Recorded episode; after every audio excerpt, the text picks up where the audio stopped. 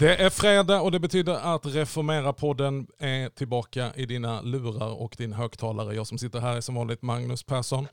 Arbetar som inspiratör och samverkanssekreterare för EFS Sverigeavdelning med samverkan med Svenska kyrkan. Och det här är alltså Reformera-podden och vi är ju inne i en serie där vi har talat om unga vuxna, barn och ungdomar, kyrkan och tron.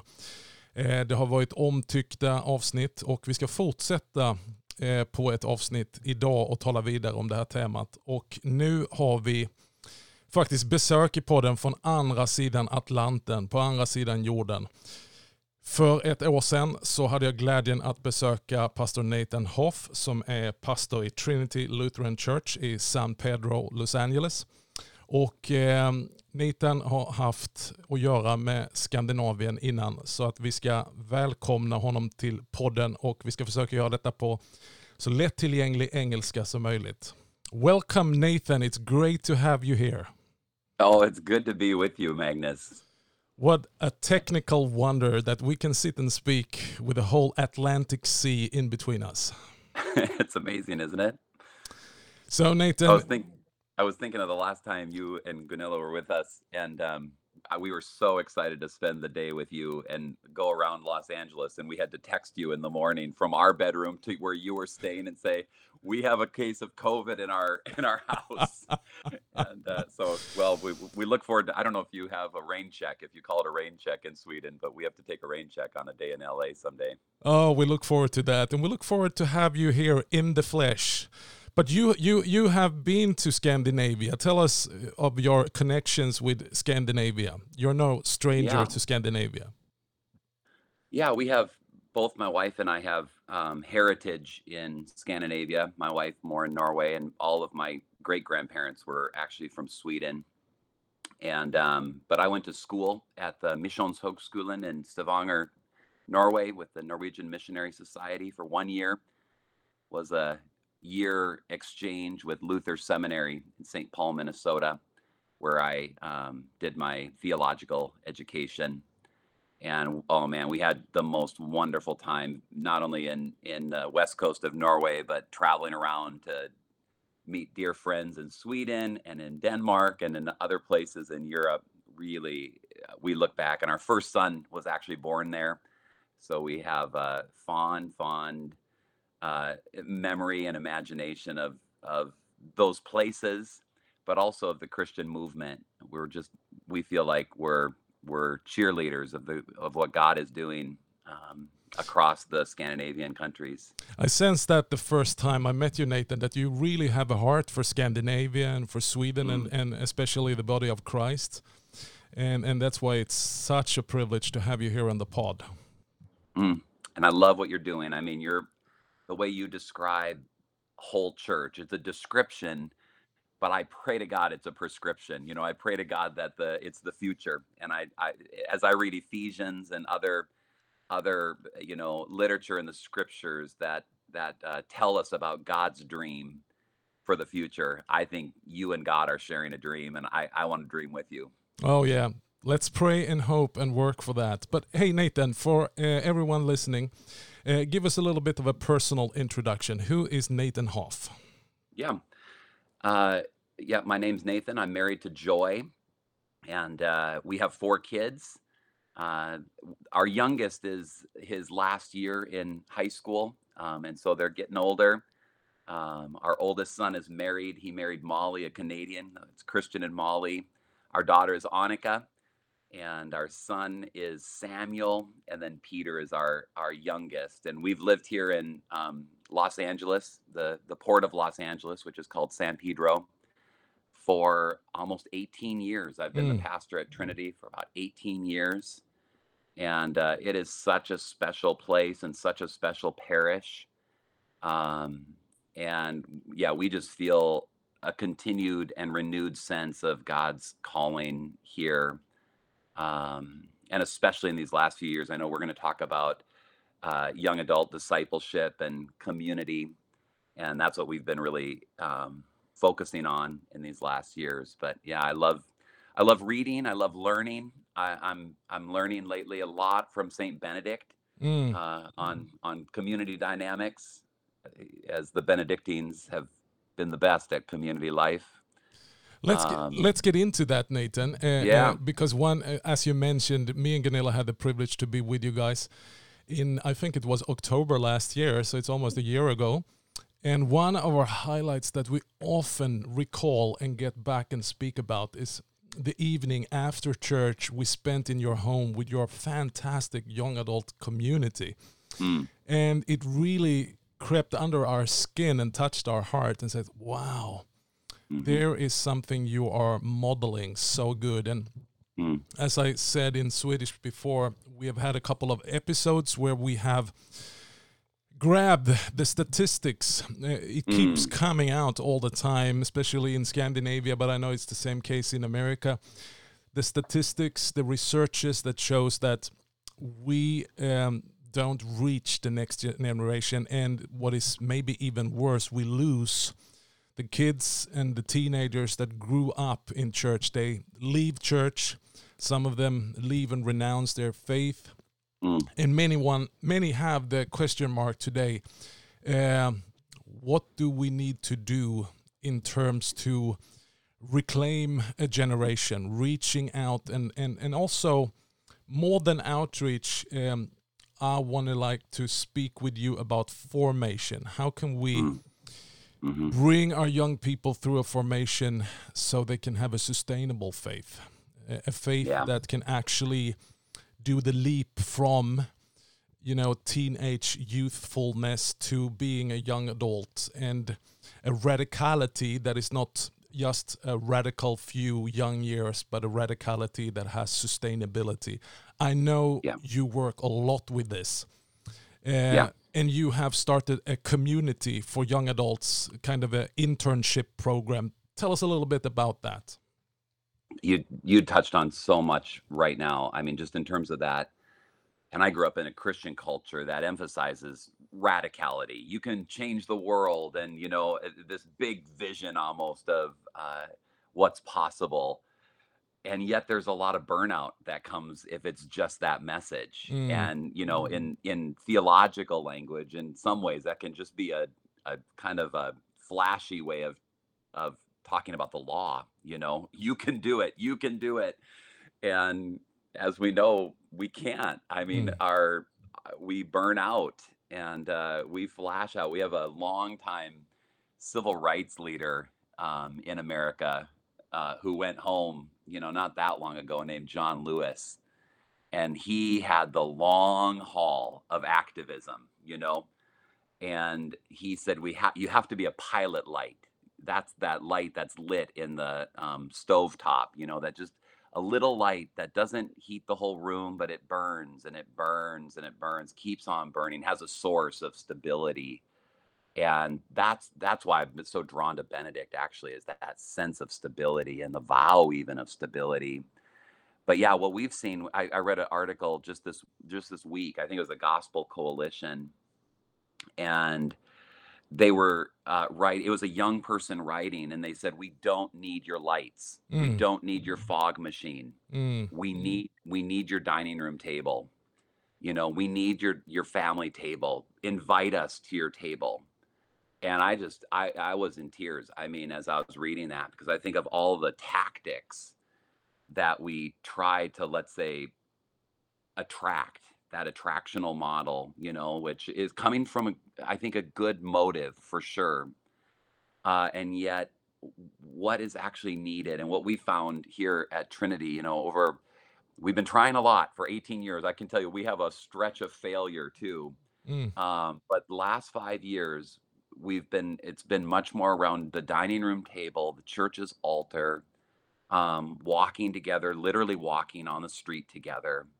Um, almost every day i do a one-on-one you know with a young young person um, about a half hour walk.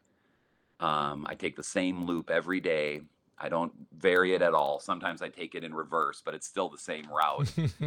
Um, there's just some um, and it's not that I, I you know it's not that i like sameness i'm always excited about something different um, and so yeah that I, I i i keep getting biblically i keep getting back to paul you know when he's talking to the corinthians and he says you have guides, but you don't have fathers. Exactly. And we have found that that at least that extended family sense of the church and community. You know, through the monastic years, they called it actually an abbess Mm. or an abbot, Mm. which is just mother and Mm. father, Mm. like Abba. Um, and uh, of course, that that can be taken too far in some ways, and there can be, uh, you know, possibilities to um, kind of eh, be weird about it and we don't want to do that we haven't taken those we haven't taken those titles that wouldn't work in our context uh, but we really have taken that call that paul puts out there like there's a generation of people that need need a mom and a dad Mm. and spiritually speaking someone that sees sees their destiny to some degree you know that destiny that is marked out by god Mm. um And th- that there's that there's a, such a deep longing today in the young oh generation, not for the smoke and the lights and the and the yeah and the entertainment experience, but the depth of community. And you mm, and your wife Joy model that in your home so beautiful when I and Gunilla was over. mm, And you have done this in an organized way. Uh, and my mm, question is why and how do you do it? You you have you have started a community. Is it 5 years yeah ago? yeah yeah we started a community and we we were inspired by someone you know too the archbishop of canterbury justin welby who started a community at lambeth palace called community of st anselm. And as i saw what how theirs was structured you know they have people that live there locally. They're they're in residence. Mm. they're praying every day. They're learning. They're eating together. Um, they're serving together you know in various kinds of um, ways in the city and then they're joined by other local young adults who are also members of the community but they're living in their own homes you know Mm. and they're they might have another vocation um, that they're living out but they come together at least once a week for for prayer and for a meal for serving in different ways and share some retreats together and i thought i wonder if we could do that in in our parish really you know Mm. and our parish is not large we're not a college town or a university town so we don't have you know a lot of young adults in our town. They usually leave our town for a time at least. Um, but i thought we do have a handful of young adults. So about five years ago we had 12 and we all went on retreat together. And i read benedict's rule. I read the community of st anselm's rule. I looked at what the franciscans said. I read life together by bonhoeffer um, you know, I looked at what the Moravians had done, and I um, thought, what if we could take what what fit in our context that that those deeply whole church biblical kind of um, descriptions of what a life would take shape, a, a Christian disciple life would take shape, and we put it into something we call the rule of life. And so we Mm. present that every year at the beginning of what we call our Theta community and uh, we're made up of just like at community of st anselm we're made up of residential members who live we call it on the block because we're all kind of in the block or we're in an urban area and so we all live close at hand we have about 12 now that live on the block Fantastic. and then we're then we're joined by about 25 other local young adults Mm. and um, it's it's kind of an ecumenical community in the sense that we have some non-denominational um, pentecostal roman catholic uh, people that are going to worship in their own churches going to their own eucharist going to their own service um, but then we come together for daily prayer monday through friday morning and evening prayer and then we have our community um, night on Wednesday nights. Every Wednesday night, we meet for a meal, uh, for teaching, for we call it integration groups, discussion kind of groups, prayer for each other, and then we close with evening prayer. We sing an evening prayer service together. And then woven through the week, just a lot of we have spiritual direction once a month, and we have one on ones with one of us mentor people. Um, and then, like you experience on Sunday night, we all collapse after a long day of ministry on Sunday, and we just have fun. You know, we get to know each other, we laugh. It's not a real structured time on on Sunday night, but it it feels good after a long day of ministry to um, just laugh and enjoy each other. This is so beautiful to hear, and it's it's good news. I think everyone that listens to the pod uh, will agree. Um, we have discussed a lot about these um, uh, popular words that is flying around: deconstruction of faith, Yeah, and we played around with a reconstruction of faith. And I like it. I think there are so many different, um, so many different reasons to what Yeah. we call in one word deconstruction. Yeah, There is people coming from a very heated spiritual environment where everything is about to be a world shaker and history maker, and and you sign up for that when you're 16. And Yeah. you burn burn out when you're 19, and all of a sudden you come into reality outside the youth group, and you feel like my faith cannot stand the reality of being a human being, uh, uh, uh, the reality of powers that is at play inside of me, around of me, hmm which uh, leads to this what we call deconstruction. I know you played around with that and say Yeah. it's not that simple to just call everything deconstruction. Can you please share a bit about that? You've been writing about it. I've read your article and it's it's Yeah. spot on.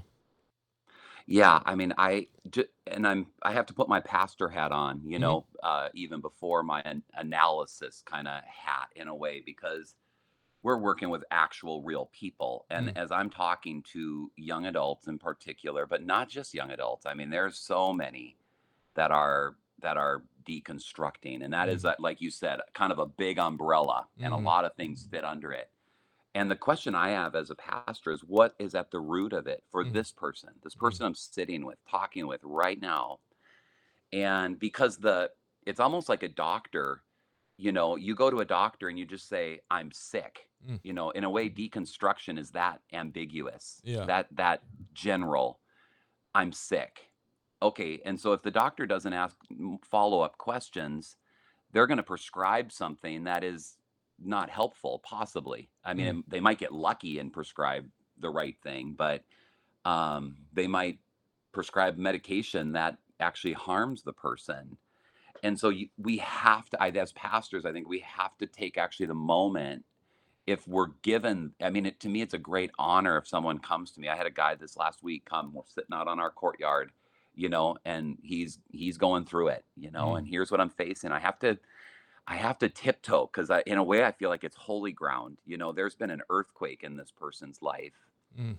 and um, there's some things that are just barely hanging on, and and there's so much identity that's wrapped up in faith, in family, in heritage, and in America, at least in politics. Um, it's almost impossible from an American perspective um, to separate the political from the religious or spiritual. Uh, and that's what a lot of the young people are wanting to do. Is it possible to follow Jesus and not to be in this political party, let's say? Exactly. Um, and that can go both ways, actually. It cuts Mm. both ways in America. I mean, Mm. people have grown up in very progressive churches, you know, who uh, 95% of the people all vote the same way. Mm. Or on the other hand, people vote, you know, coming from a very conservative or even fundamentalist.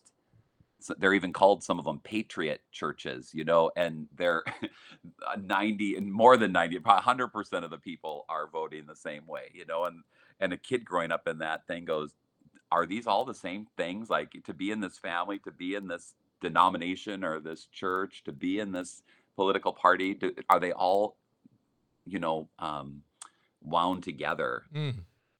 And so, I, you know, I I think the pastoral question leads to the analysis question in a way, like what's actually going on here? Is this a wound? Mm.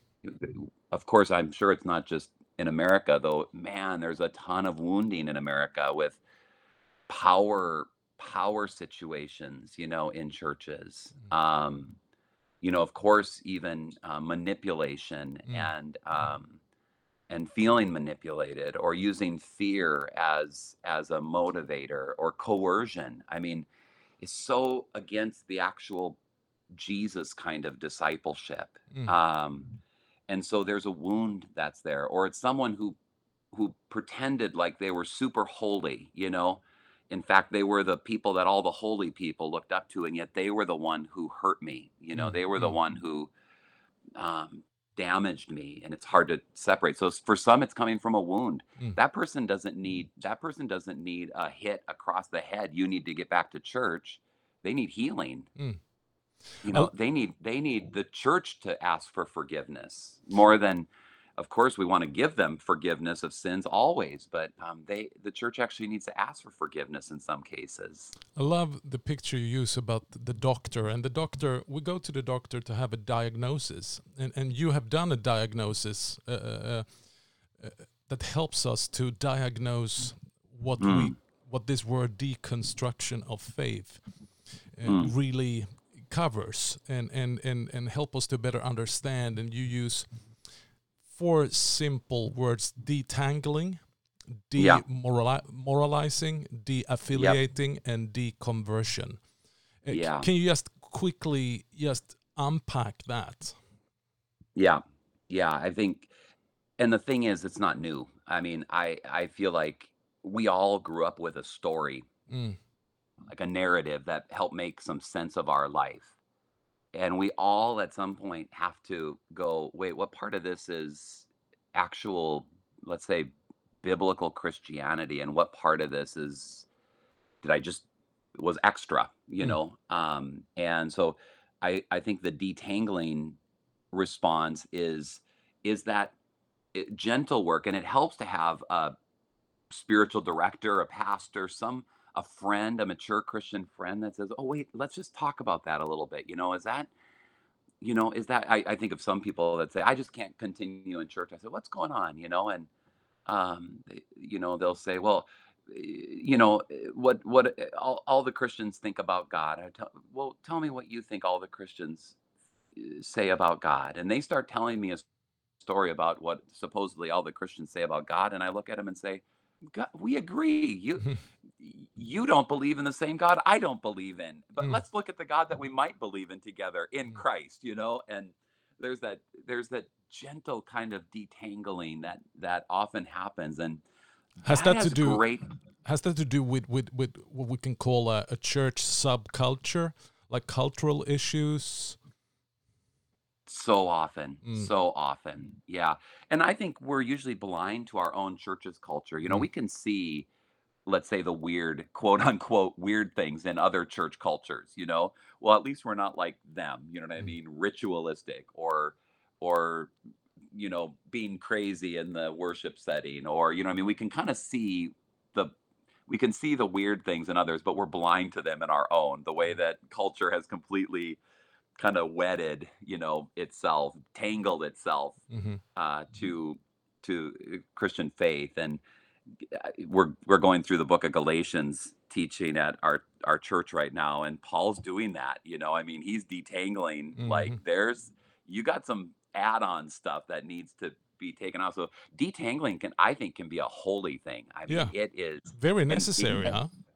oh and yet it exists under that deconstruction in some ways because there's some disruption you Mm, know to to what the person is experiencing so so many are experiencing that the the second one demoralizing um is in some ways and this is so common. i mean i, I hate to generalize but a, a lot of times it's you know someone home from their first year at university you know and they say i've been thinking about the claims of christianity and you know they they talk a little while and i kind of in my the back of my mind i'm thinking i wonder if they're just looking for some way to kind of uh oh i don't know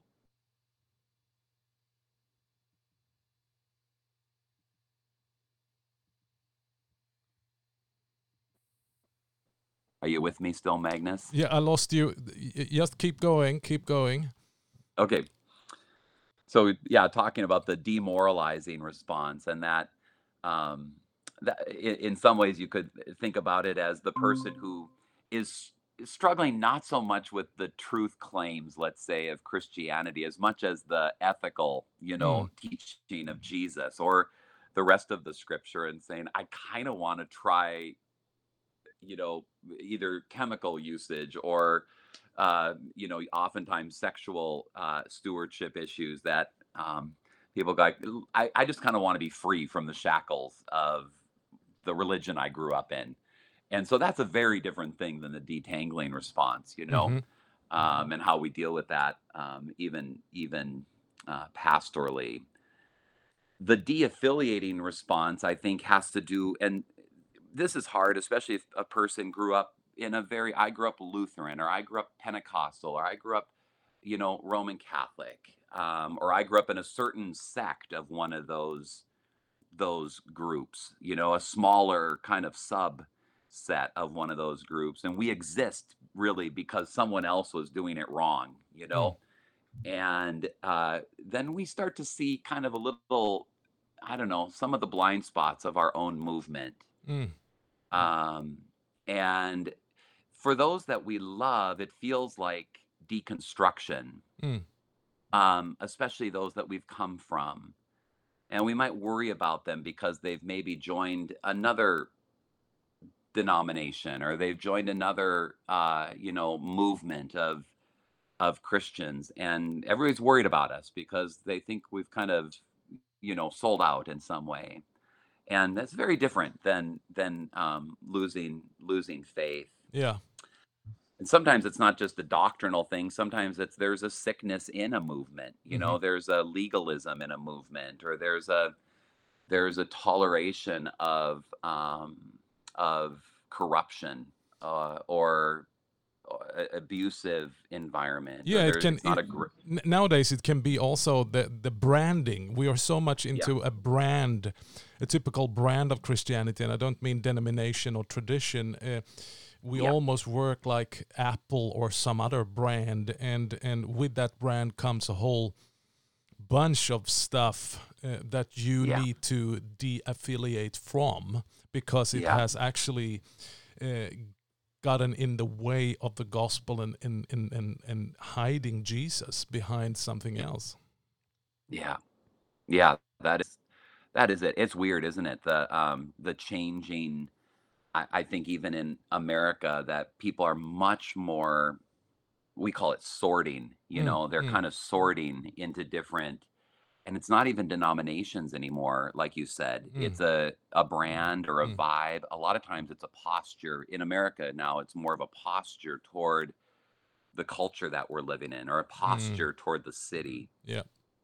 and um that is way more important. Like for instance our our church has a has a um i would call it a friendly posture to the city Mm, you know we've been influenced by tim keller for sure but as tim keller just opened up a way for people that were biblically faithful yeah.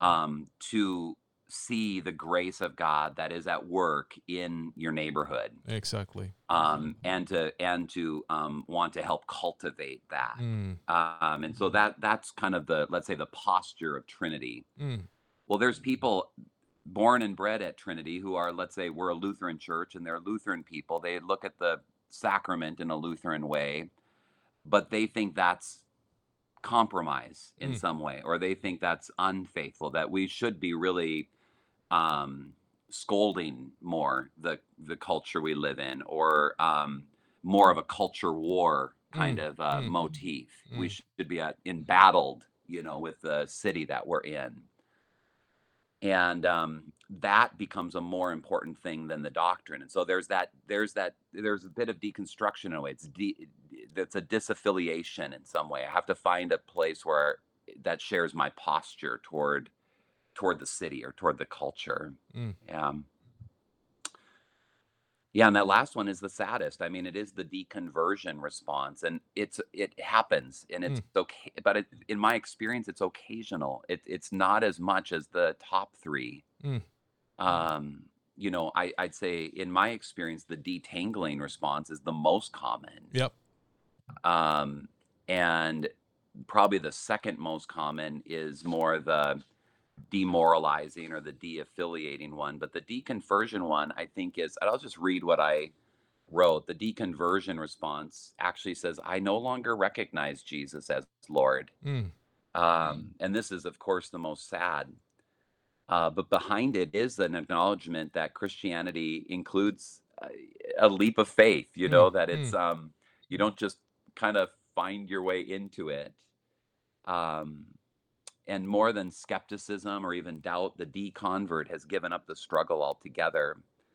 Life isn't as linear as we'd like, and Christianity's boldest claims can easily seem outlandishly incoherent. Paul even says it, you know, mm, it's mm, foolishness mm. um, to the world around us.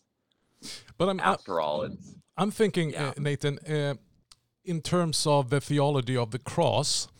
yeah, I think sometimes what we now call with a big word deconstruction and what you have diagnosed so well, sometimes that is necessary to actually come to a living faith. mhm, yeah, in in in in in the Bible, death always precedes resurrection. Death comes before life, and and yeah, I'm thinking of the prodigal son who mm, who who left, but on his leave from everything, you know, he detangling and he he, he Oh, leave everything. demoralizing. Yeah. Yep. And and that's where he came to a place where he actually woke up to Yeah. a living faith and to a total conviction. I belong in my father's house. Yeah. Oh gosh. I mean, and that's that's why I worry in some ways about the church's response to deconstruction hmm because I feel like sometimes we ge- we so generalize Mm. um and sometimes I, I hate to even generalize in my generalization but um you know let's say o- older more mature uh christians who say oh all the kids these days are are deconstructing um and i want to say wait a second um what what is the father what is the father's heart here Mm. you know are we just using this in a way to fundraise off of fearful people saying the church these days is really going down you know and we're Mm. we need um or or are we going to take the time and listen to people's stories you know and look for that son as he peeks over the horizon Mm. and wonders how how is dad going to greet me Mm. and uh, gosh, I, I I remember an old you know preacher who said, "Pray to God that the prodigal son meets the father before he meets the older brother." Exactly. Yeah, and the, who are we going to be? Uh, you know, I have a theory about this. I I asked a question one time, a long time ago, Magnus. I thought, who, it, where's the mother in the Mm. prodigal son story? You know, is the mother because of course she's not mentioned Mm. uh, is the mother standing next to the father or is the mother in the older son's room stoking his resentment you Mm. know yeah you have every right to be you know resentful and blaming. And it occurred to me one uh, about two years ago that there the mother is in the story. The mother is the one who's reading the story. It's Mm. church. Mother church is Mm. reading this story. And mother church has to actually ask who, who am i? Wh- where am i going to go? Am i going to am i going to go with the father's heart my my spouse's heart? Mm. Or am i going to sit and whine and Mm. complain in the older brother's little bedroom you know what i mean and i i i love the idea that mother church might wake up with an imagination that says it's my son who's home too it's my daughter who's home That's and beautiful, um Nathan. That's that's i know i beautiful. love That that that adds so much to that. Uh, so, uh, getting back to your community of young adults. So instead of you, you walk them through a period of formation, uh, a rhythm of life, or a rule of life. You call it, but specific yep rhythms where you yep help them to reconstruct and find uh, spiritual practices and and yeah find a, a solid foundation for for their faith. Can you can you walk us through that? What do you do? yeah yeah so we and we have to we have to use a few different tools in it but there's seven aspects to what we call a rule of life. Mm, and uh, like i said they're kind of inspired by others so we don't really get credit. Every one of them includes a biblical teaching and biblical bible verse actually. They all have a theme verse. They all have a short kind of ex description of our way or our commitment and they all have we we we given them all a hand motion so that we can remember them and we kind of feel a little childish with it but um but it's funny because it becomes part of our shared grammar or Mm. vocabulary in our community. You know, we and so I'll just give a, a couple examples. I won't go into the whole thing. Maybe you can link to the. We have a list of them on our on our website. But um, yeah, every year we return to this, and then we we talk about it throughout the year, so that the shape of a disciple actually has this. You know, some people who've talked about rule of life talk about like a trellis, Mm. a garden kind Mm. of thing that gives shape to a plant. And for us, it's seven things. The first is, of course, for us, the way of grace, we Mm. call it. Mm. And uh, the way of grace is the way of God. You know, the way of grace is the grace of our Lord Jesus Christ and the Mm. love of God and the fellowship of the Holy Spirit be with you all. This is this is a gracious community that we're Mm. th- this community is actually brought into the community of the Trinity. Mm. You know that in in Father, Son, and Holy Spirit, we actually have a place. Mm. That we have koinonia, fellowship, and um, so in the way of grace, the practice is I'm going to be where God's grace is. You know, I'm going to participate in the means of grace. So I'm going to join with my congregation, my parish, um, at the altar and um, at the at the um, uh, at the pulpit where I'm going to hear God's word. And so that's the that's the practice is is regular worship, you know, divine service. Mm. Um, we, I, I won't go into the hand motions, but we have hand motions that go with each of these as well that help us kind of remember them and we remind each other of them. The second one is the way of the cross, we call it. And this is that the in some ways it's the Gethsemane Mm. um, idea, not my will, but yours be done.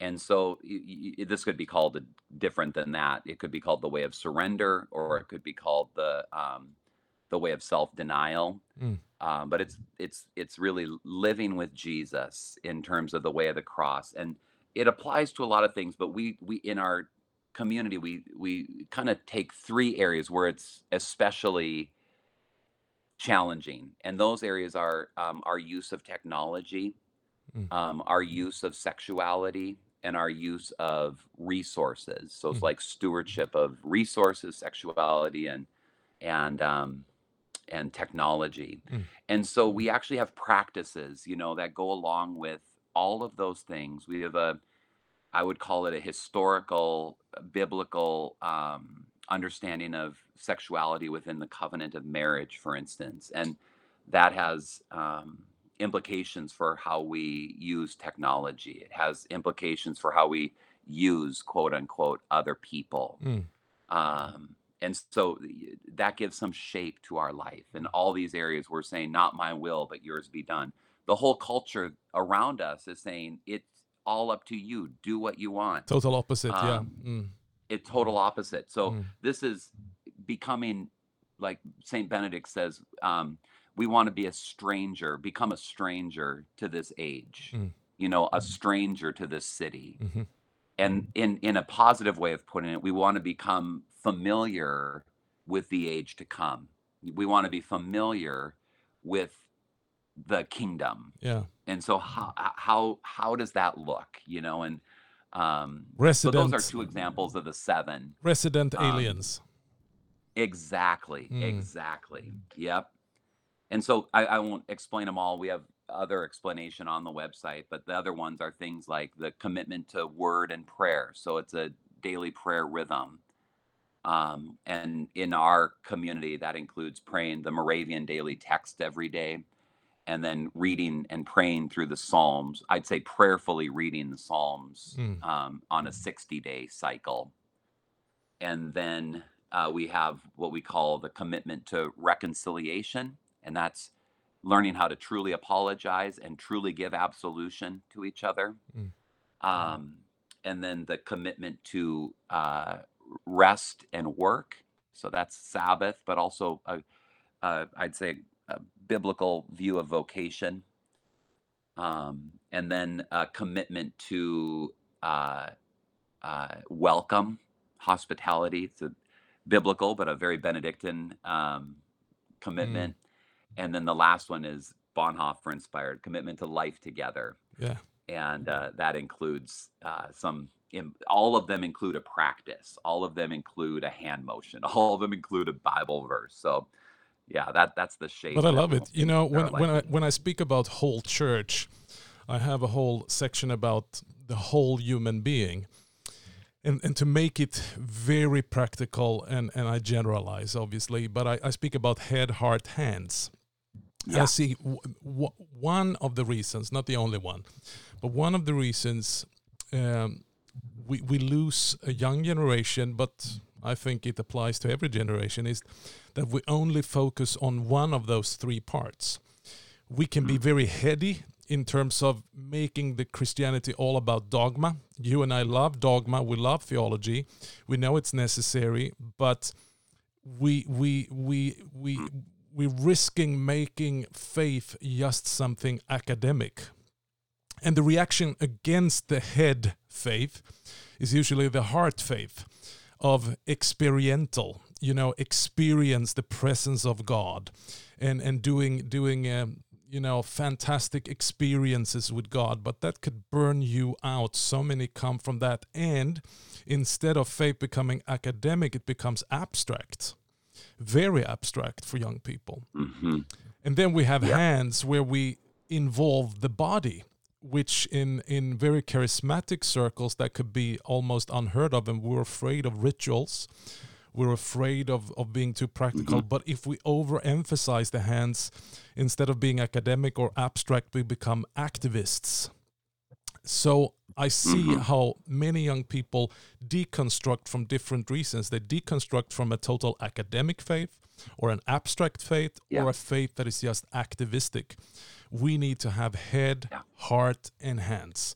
Instead of either Yeah. or, we need both and. So we need to have rooted in good theology so we can have a rational explanation of the faith, but also an experiential experience of the faith and a ritual, practical outliving of the faith where we can actually practice. And I was reminded of this when I heard someone that do outreach among Muslims and they came to faith but then they returned uh, to becoming Muslims again and they had an interview and they said why well the Christian faith became just so abstract to me but Yeah. I know I'm a Muslim because it's practical. I do my prayers, I do my fast.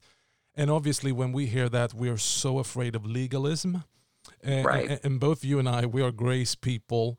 Uh, But we need to reclaim those forgotten areas of that we are not just whole church, but whole holistic human beings and and and what i hear from you is i, I love it because this is really a holistic approach where Yeah. we where we um which in in our articles of faith you know father son and holy spirit it's, it's creation yes and it's salvation and justification but it's also recreation of the new life Yeah. I I think you're the the health that you describe in whole church, whole person is that um I know that sense of like being tethered to to one another in some variety, but also within ourselves, you know, that we can become disintegrated people, you know, and and of course one one age kind of corrects another age corrects Mm. another age and so obviously rationalism the enlightenment came in because there was some need of that Mm. um and yet i i feel like we've become so i think therefore i am you know and like um jamie smith i think his stuff's been translated into swedish. I love him. You're what you love. he's like "W- we just yeah you are what you love you know and that sense of we're just br- brains on sticks you Mhm. know that um that if if there's going to be a change in my life i just have to think it kind of into being. Mm. and i as i read luther especially i think he's head heart hands you know Mhm. what i mean? You read some some people who talk about luther and you think it's almost all head but he was hard on ration hmm you know what I mean? He's like, you can't trust your own, r- r- you know, ra- rationale. Mm.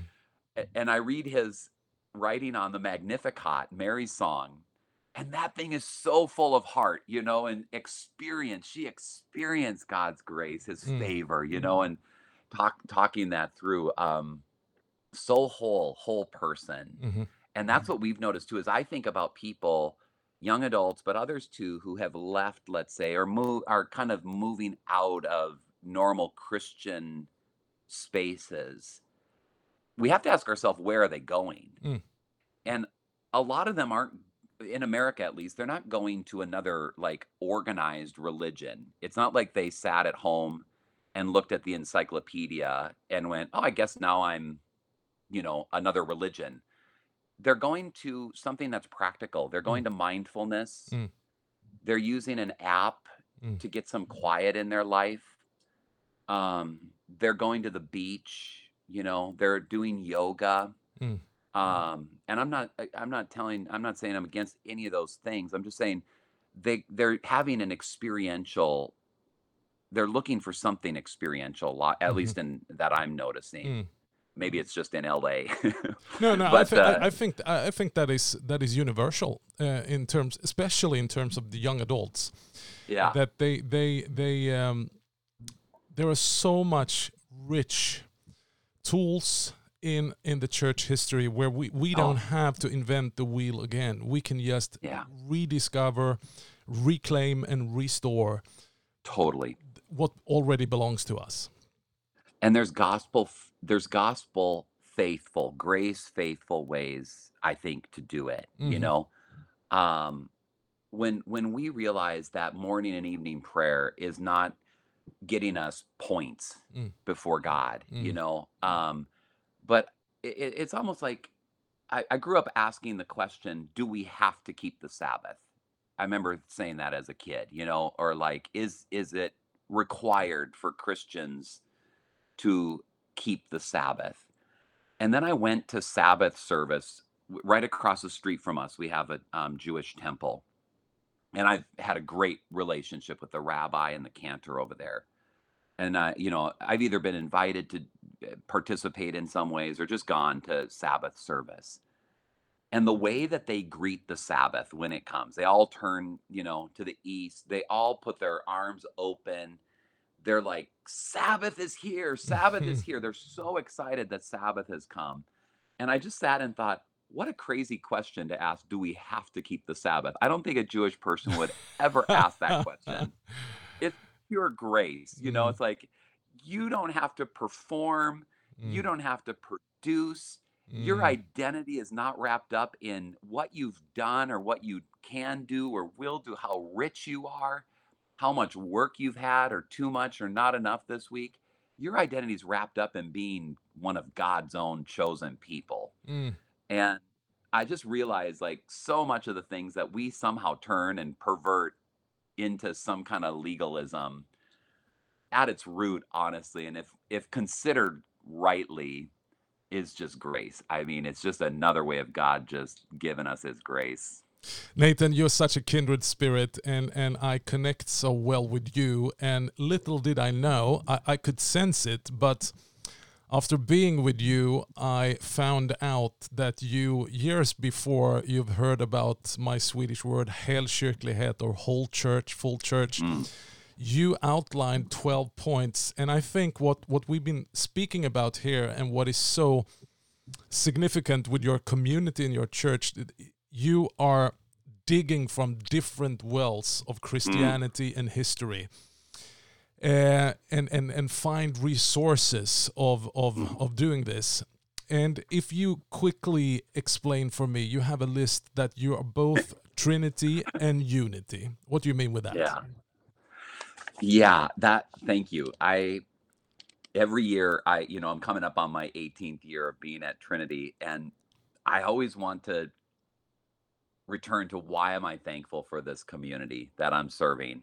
It is easy, honestly, for me to kind of move into a place of they owe me something or some mm. kind of resentment, I guess, as as a pastor, because you know we work hard and and so forth. And it's so good for me to to just cultivate gratitude and and and once i do i can hardly stop i i start noticing things in in my local community that i get it, it turns into i can't believe i get to serve this church i mean to me it's a whole church church Mm, and um so yeah trinity and unity our our name is actually Trinity. Um, and you know, Magnus, and I, I know you and I share so much in common, but um, this kind of, let's say, Protestant at least kind of background, in some ways, you know, as mu- I love our Protestant heritage, I love our Lutheran heritage, um, but sometimes it can be conceived of as, you know, w- w- we're doing something totally unique or we're doing Mm. something that has to be set apart from everybody else. And, um, you know, I even think in the Reformation, Martin Luther had a hammer, you know, to nail up the 95 Theses. And for some people, they think about the hammer as a destructive. Um, You heard the tool. saying, if the only tool you have is a hammer, you tend to view every problem as a nail. yes, and I think we we can be guilty of that. At we grab we grab the hammer, we Lutherans. Huh? You walk around with a hammer, man, and uh, we'll find a way to to make a division, you know, and to take a here I stand on every single thing. And but it's also repairing tool. It ha- it has the c- capability of actually bringing two things together, you know. Mm, And so I I see I pray to God I see it rightly, but I I, I don't see a destructive heart in even Luther's move. I see a, a longing for repair. Yeah. Um, and that's where I'm getting at with the Trinity and Unity mm, um, paradox, and it that goes deep, deep into um, even let's say in the early church where they're discerning what is this God that we're, who is this God that we're Mm. dealing with, and recognizing that if if it's just threeness, it's not right, mm, and if it's just oneness, it's not right mm, but there's this sense of like the biblical word echad, you know, that hero Israel, the Lord your God is one. mm, Um, but that doesn't mean solitary or lonely. mm. Um, that is a oneness like a husband and wife has because the two shall become echad, you know, in marriage even. and it's so I- unity in diversity. exactly. Unity and diversity is a perfect way to put it in. And and diversity and unity. Mhm. I mean, if I take, I, I am a I have certain convictions. I have certain emphases as a pastor, as a disciple. You know, I love the Catholic heritage of our faith. I'm also deeply touched by both in my family line, but also in my church uh, that I currently serve by the charismatic movement. Mm, Um, these are these are streams in my own life. You Yeah. know, yeah. um, and uh, something you'll recognize too a, a deep history in Lutheran pietism, you know. And I'm so so grateful for Rosenius, and I'm grateful for Hauge, and Mm, um, and and yet any one of those streams, let's say, separated from the rest of the river, the ocean of the Holy Christian Church, has the potential of some kind of let's say modalism. Yeah, You know what I mean? yeah. If you think of Trinitarian yeah, language, yeah, it has it has the has the possibility of kind of spinning out into a parochial kind of sect, a separatistic kind of mentality, which has the potential of being holier than thou. Mm, um, and proud. And that that sense in the local congregation of Trinity and unity is like we are we're not made we're not made poorer by variety. no. Um, our our confession of faith is not diluted by vi- variety. In fact, Mm. it might be the very thing that keeps us healthier. And isn't it an old problem? Um, I'm- I'm thinking uh, Paul's first letter to, to the Corinthians. He, he opens up and saying, "Hey, you divided yourself in small groups, fractions, Yeah. brand loyalty. Uh, Yep. This group is with Paul. This group is with Apollos. This group is with Peter." And then he says Yeah. this freeing thing: "Everything belongs to you. Everything belongs to you. So, so don't call yourself just." Lutherans and, and being brand loyal in a wrong way, but but receive all the good gifts that is from Yeah. God to you. Yeah. Okay, Oh, you have then- a you have a long list here, Nathan. Oh, you, you speak I know about, we can't get through it all. I don't think it's a it's a. but just just I've been comment briefly on it. You you said a second thing you want the church uh, or you appreciate with the church, and I, I, I guess you want the church to to to resemble is inflexibility and flexibility. Yeah. It's both. I think, and, and it's one thing I love about Trinity is I feel like they are they're blessedly inflexible on what they should be inflexible about, and they're blessedly flexible about what they should be flexible about. Fantastic. In our in our Lutheran heritage, we have a concept called adiaphora. You know, it's that there's there is such a category as something that's free Yeah. and that is that that's not that eh, we get to just vote on whatever we want to do at all times but that there's things that good christian people can have different opinions about and there can be a flexibility about that The third point is orthodox belief, liberal hospitality. yeah boy it gets me in trouble if i say these words in in uh in our context but i i do love that I love it. at in a way that's that benedictine um, thought too is that there's an uncompromised teaching and yet they eat with tax collectors and sinners you know just like jesus did that there is a absolute um welcome you know what i Mm, mean mm. and um I, I love what someone used to say that you know uh we don't have to clean we don't have to clean the fish you know Mm. we just have to catch them jesus will clean the fish you know he'll be the one that um actually brings that change in people's lives so we can be absolutely liberal in hospitality Fourth point is old and young. Yeah Generational, huh? sometimes i wonder if this might be such an american thing too but old and young is almost a gap that's greater than politics greater than um greater than uh you, you know the the age gap greater than um, male female Mm. um that we don't listen to the same music we hardly know how to talk to each other Mm. And so at Trinity, we're a multi-generational church and we as much we have some things where we're in in, you know, our own age kind of categories, but if given a chance, we are going to be together. We're going to eat together, we're going to worship together. We're not taking people out, you know. The the young need to see the old and the old need to see the young and everybody in between. So, The most common remark I get when I speak with young people and I say, what, Mm-hmm. what would you see different how we do church? They say, I want to see more older people among the youth. So there's Yeah. a longing. There's a longing for f- family.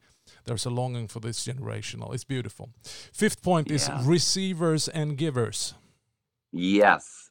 The the the fifth point, you know, there there I think there's some congregations that are just sacrificial and constantly, constantly giving. Um, and then there's some who are kind of I, I w- I actually served on the staff of a church, I won't name names, uh, that really didn't hardly they weren't generous. I mean, they hardly eh, participated in global mission or local kind of mission and it was the most unhealthy community I, I, really have ever been a part of. They turned their attention on each other, you know, Mm, and their own preferences, their own agendas, and it made me just so grateful for actually growing up in a church that was generous. And um, I love that about Trinity. Uh, we had an example a few years ago where we uh, connected with the Lutheran Church in Tanzania um, and with a movement there of uh, helping provide a home for girls that have been rescued from trafficking. And Joy and I, my wife and I, had been there. Um, I ended up going quite a few times after that. She did too. Uh, but our church decided to participate in a very lavishly generous way in helping buy a, a, a campus there. And I told the church, I said, God's taken note. I said, you preferred, you preferred girls you've never met to your own, you, you know, your own comforts. Mm. And it was amazing because about six weeks later, there was a dear woman in our church who passed away. And we didn't know that she had a, a lot of wealth. And she left almost all of it to Trinity. and I don't want to get into the prosperity gospel here, uh, but I do want to just say that there was a, we recognize something about the generosity of God. I mean, that um, we entered into the generosity of God. Mm. Um, and uh, boy, that made a mark on us in terms of we can't outgive God. Um, yeah, so that that that's So good. Uh, I, I, I jump ahead in the list. I'm very interested in, in you have point seven Reformation and renewal, and point eight evangelical and Catholic. Yeah. This is my street. yeah, right. That's right. Yeah, we're uh, pastor. We, we had a longtime pastor, 22 years, Pastor Larry Christenson, um, who was an author, um, and he he passed away a few years ago. But just before he passed away, he was visiting here again at at Trinity, and people kind of saw him as a grandpa, you know, an emeritus kind of pastor. And he and I had a chance to talk, and he said, Nathan, you know, we're we're about one mile from the ocean, and he said, Nathan, we're like a pier. You know, you think of the Manhattan Beach Pier, um, and out at the end there's two big pylons. You know, two large timbers that are going down deep into the ocean floor that keep that pier secure from the waves. And he said, Trinity has two pylons. One is Reformation focused, and one is the renewing presence and power of the Holy Spirit. And you lose one of them at Trinity, and Trinity's not Trinity anymore. Mm, mm. Um, and and so these haven't in some congregations where that experienced charismatic renewal in America, it was almost like we they put aside The Reformation liturgy. heritage. They, yeah, yeah. they put aside, yeah, even Reformation Mm. focus. They put aside catechesis, you Mm. know, or traditional ways of catechesis. They and here at Trinity, I love how it unfolded that it it made all those things even deeper and Mm. richer. Um, and so we didn't have to we didn't have to say either or, you know, Mm. we said both and. And uh, I I I can't imagine really being in a different kind of church. I mean, I'm so sold on on uh, on how that plays out here. It's so Um, beautiful, Nathan. And and I will yeah. encourage our listeners to go to nathanhoff.substack.com. There is so there's a wealth of material, and and you're you're a great writer, Nathan. And um, Thank you, Magnus. you're a well of wisdom, and I believe that that your your extended call is you're more than a pastor for a local congregation. You're a pastor of pastors. You're a father of fathers, and I'm so happy that we could just get a little bit of your input and influence on the pod. I, I mm. really appreciate you as a friend, and and and a brother, Nathan, and. Um, mm.